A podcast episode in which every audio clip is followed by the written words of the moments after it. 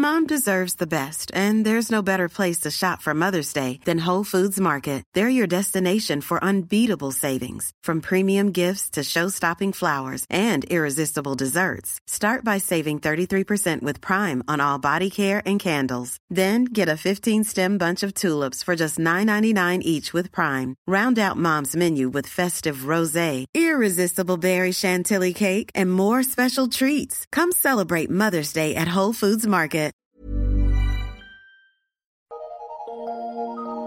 Eu sou Mário Persona e essas são as respostas que eu dei aos que me perguntaram sobre a Bíblia. Você perguntou se os dias estariam sendo abreviados. E a sua dúvida é se o versículo em Mateus 24, 22 estaria falando da vida moderna, quando os dias parecem passar mais rápido e terem, parecem ter menos de 24 horas. O versículo que você menciona é: Se aqueles dias não fossem abreviados, nenhuma carne se salvaria mas por causa dos escolhidos serão abreviados aqueles dias. Mateus 24 descreve o que acontecerá depois do arrebatamento da igreja, e os discípulos de Jesus, aos quais ele dirige as palavras, aparecem ali no caráter do remanescente de judeus fiéis que aguardará pela vinda do Messias, do mesmo modo como eram todos os que esperavam por Jesus dos evangelhos. Portanto, no capítulo 24 de Mateus e também no 25, que fala da vinda de Cristo para reinar, você não encontra especificamente a igreja ou uma profecia relacionada aos tempos atuais. O versículo 22 de Mateus 24 refere-se à grande tribulação, e ali os que perseverarem até o fim para serem salvos são os que permanecerão vivos na sua carne, no seu corpo, para entrarem no reino milenial de Cristo com o seu corpo intacto. Essa salvação que está falando ali não é salvação eterna. Porque senão nenhuma carne se salvaria. Por isso que a continuação diz isso. Para que isto possa acontecer, será preciso Deus abreviar aqueles dias de tribulação e perseguição. Caso contrário, todos os fiéis seriam mortos antes que se iniciasse o milênio. Uma rápida explicação do capítulo pode ajudar a entender melhor o versículo que originou a sua dúvida. Vamos a Mateus 24, versículo 2. Jesus, porém, lhes disse: Não vedes tudo isto? Em verdade vos digo que não ficará aqui pedra sobre pedra que não seja derrubada. Isto já aconteceu quando os romanos invadiram Jerusalém no ano 70 depois de Cristo e destruíram o templo e a cidade de Jerusalém.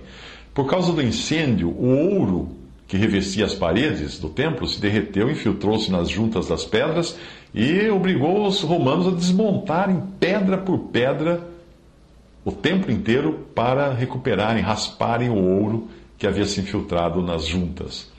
Mateus 24, 20, uh, versículo 3. Estando assentado no Monte das Oliveiras, chegaram-se a ele os seus discípulos, em particular, uh, dize-nos, quando serão essas coisas e que sinal haverá da tua vinda e do fim do mundo? A pergunta é tríplice.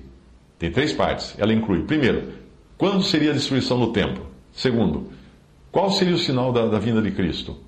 Uh, terceiro, qual seria o sinal do fim dos tempos? Ou do fim do mundo, ou fim da era, dependendo da versão. E a versão o fim da era é melhor, porque não é o fim do mundo, o fim dos tempos, lá no final, o juízo final, não. É o fim da era.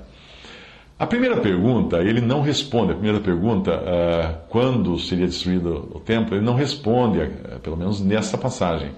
Para a segunda e terceira perguntas, a resposta aparece nos versículos 4 a 44 que descrevem o tempo de tribulação de sete anos que virá após o arrebatamento da igreja. Os primeiros três anos e meio vão dos versículos 4 ao 14, e os últimos três anos e meio, que, que são a grande tribulação, os primeiros três anos e meio são o princípio das dores, os segundos três anos e meio é a grande tribulação, vai, vai do versículo 15 ao 44. Apesar de muitos elementos dos primeiros três anos e meio poderem ser encontrados hoje, nada se compara ao que será este mundo quando o Espírito Santo já não estiver habitando aqui, por ter saído do mundo simultaneamente à retirada da igreja, no arrebatamento. E não poderia ser diferente, porque o Espírito Santo habita agora na igreja, coletivamente, no crente, em Jesus individualmente. E subirão todos juntos para o céu. O que já ocorre hoje e ocorrerá muito mais depois, são os enganadores falando em nome de Jesus, as guerras e rumores de guerras, nação levantando-se contra nação, fomes, pestes, terremotos, ódio, perseguição, ódio contra os seguidores de Jesus uh, naquela época serão uh, judeus e gentios convertidos após o arrebatamento da igreja. Uh, falsos profetas, etc. Tudo isso já tem hoje, mas não é isso que está falando aqui. Mateus 24, 13. Mas aquele que perseverar até o fim será salvo. Esta já é uma alusão aos que perseverarem até o fim para serem salvos. Mas aqui não fala necessariamente de salvação da alma, mas principalmente da salvação do corpo. Estarão a salvo. Para entender, é bom você ler este versículo e continuar com o versículo 22. Mas aquele que perseverar até o fim será salvo, porque se aqueles dias não fossem abreviados, nenhuma carne se salvaria. Não é preciso muito para entender que ele está falando da salvação do corpo físico, do corpo de carne. Mateus 24,14 diz que este evangelho do reino será pregado em todo o mundo, em testemunha a todas as nações, e então virá o fim. Ao contrário do Evangelho da Graça, que é hoje pregado e anuncia crer no Senhor Jesus Cristo e será salvo, o remanescente de judeus fiéis ao Messias irá pregar o Evangelho do Reino, que é o mesmo que João Batista e Jesus pregaram, cujo lema é: Arrependei-vos, porque é chegado o reino de Deus. Lembre-se de que nós estamos falando de Israel e de um reino terreno, como sempre foi prometido no Antigo Testamento. Mateus 24, 15. Quando, pois, virdes que a abominação da desolação, de que falou o profeta Daniel, está no lugar santo, quem lê entenda. Mateus 24, 16. Então os que estiverem na Judéia fujam para os montes. Esses versículos denotam o caráter judaico de toda a passagem. O lugar santo é o Templo de Jerusalém, que terá sido reconstruído a toque de caixa nessa época e onde o anticristo se sentará querendo parecer Deus. Este episódio é mencionado em 2 Tessalonicenses 2,4, com as palavras de sorte que se assentará como Deus no templo de Deus, querendo parecer Deus. A expressão os que estiverem na Judéia mostra o cenário judaico de tudo isso. E mais ainda no versículo 20: Orai para que a vossa fuga não aconteça no inverno nem no sábado. Isso não faria sentido se a passagem estivesse falando de cristãos e da igreja, que não guardam o sábado. Mas faz sentido quando se fala de um remanescente judeu que estiver na Judéia, naquela época, e continuará a guardar os costumes do judaísmo, como fazem os judeus religiosos hoje e faziam também os discípulos de Jesus antes da formação da igreja. Para um judeu religioso, é proibido caminhar mais que uma certa distância no dia de sábado, mais ou menos 1.200 metros. Obviamente, ninguém conseguiria fugir se a fuga estivesse limitada a um quilômetro e pouco. Então voltaram para Jerusalém, do monte chamado das Oliveiras, o qual está, veja essa passagem, o qual está perto de Jerusalém, a distância do caminho de um sábado. Atos 1, 12. O caminho de um sábado é um, um quilômetro, 200 metros. Mateus 24, 21 a 22. Porque haverá então grande aflição, como nunca houve desde o princípio do mundo até agora, nem tampouco há de haver. E se aqueles dias não fossem abreviados, nenhuma carne se salvaria. Mas por causa dos escolhidos, aqueles serão abreviados aqueles dias. Chegamos então ao versículo da sua dúvida. E eu agora acredito que você tem uma visão melhor dele dentro do contexto. Repare também que não está falando dos tempos atuais mas de uma grande aflição, como nunca houve desde o princípio do mundo até agora, nem tampouco há de haver. Inclua-se então guerras, tsunami, o próprio dilúvio que destruiu o mundo, vai ter uma aflição como nunca teve antes, nem dilúvio. Isso é significativo, se nós nos lembrarmos de quantas catástrofes e guerras já, já se abateram sobre a humanidade. Tudo o que a história registra até aqui será café pequeno, será refresco, comparado ao que acontecerá durante a grande tribulação. Principalmente levando-se em conta que Satanás terá sido expulso do céu naquela ocasião, juntamente com seus anjos, e agirá livre e solto nesse planeta, direta e indiretamente por meio de seu servo, o Anticristo. Mais uma vez, a passagem nos transporta para 2 Tessalonicenses, capítulo 2, versículos 6 a 9. Agora vós sabeis o que o detém, o que detém o anticristo, para que a seu próprio tempo seja manifestado, porque já o mistério da injustiça opera.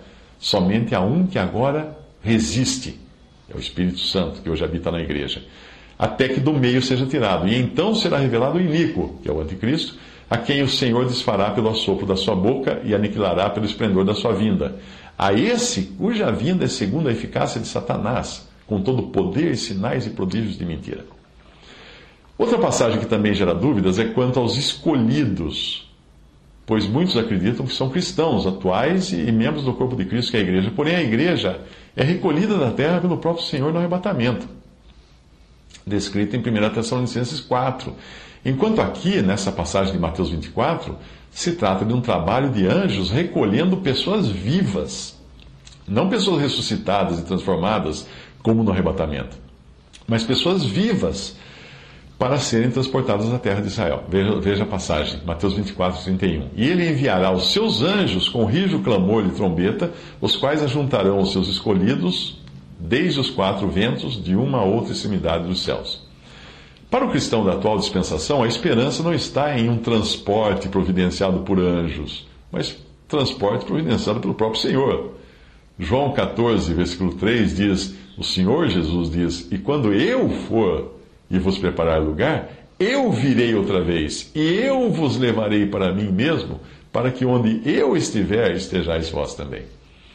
1 Tessalonicenses 4, 16 a 17 diz, 4, versículo 16 a 17 diz, porque o mesmo Senhor descerá do céu com alarido e com voz de arcanjo e com a trombeta de Deus, e os que morreram em Cristo ressuscitarão primeiro, depois nós, os que ficarmos vivos, seremos arrebatados juntamente com eles nas nuvens a encontrar o Senhor nos ares, e assim estaremos sempre com o Senhor.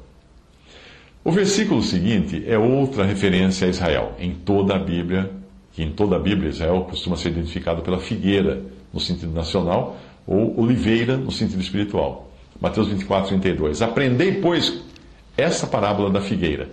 Quando já os seus ramos se tornam terros e brotam folhas, sabeis que está próximo o verão. Mateus 24, 34.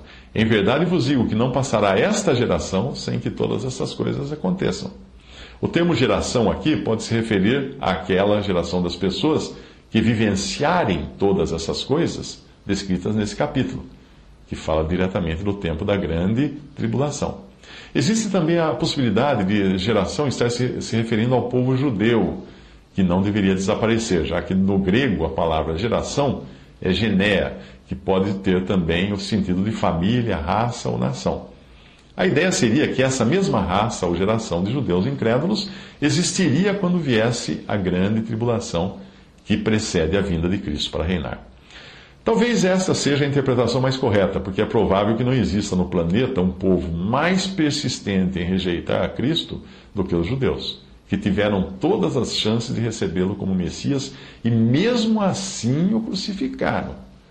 Também é difícil encontrar um povo com uma identidade tão marcante e que esteja todos os dias nas páginas dos jornais, como é o judeu. É como se Deus estivesse o tempo todo lembrando: eu não disse que eles seriam assim até o fim? Os versículos abaixo confirmam isso. Deuteronômio 32, 5. Corromperam-se contra ele, não são seus filhos, mas a sua mancha. Geração perversa e distorcida é deixou a Deus que, o fez e desprezou a rocha da sua salvação. Com deuses estranhos o provocaram a zelos, com abominações o irritaram. Sacrifícios ofereceram aos demônios, não a Deus. Aos deuses que não conheceram, novo, novos deuses que vieram há pouco, aos quais não temeram vossos pais. Esqueceste-te da rocha que te gerou, e em esquecimento puseste o Deus que te formou. O que vendo o Senhor os desprezou por ter sido provocado a ira contra seus filhos e suas filhas. E disse: Esconderei o meu rosto deles, verei qual será o seu fim, porque são geração perversa, filhos em quem não há lealdade.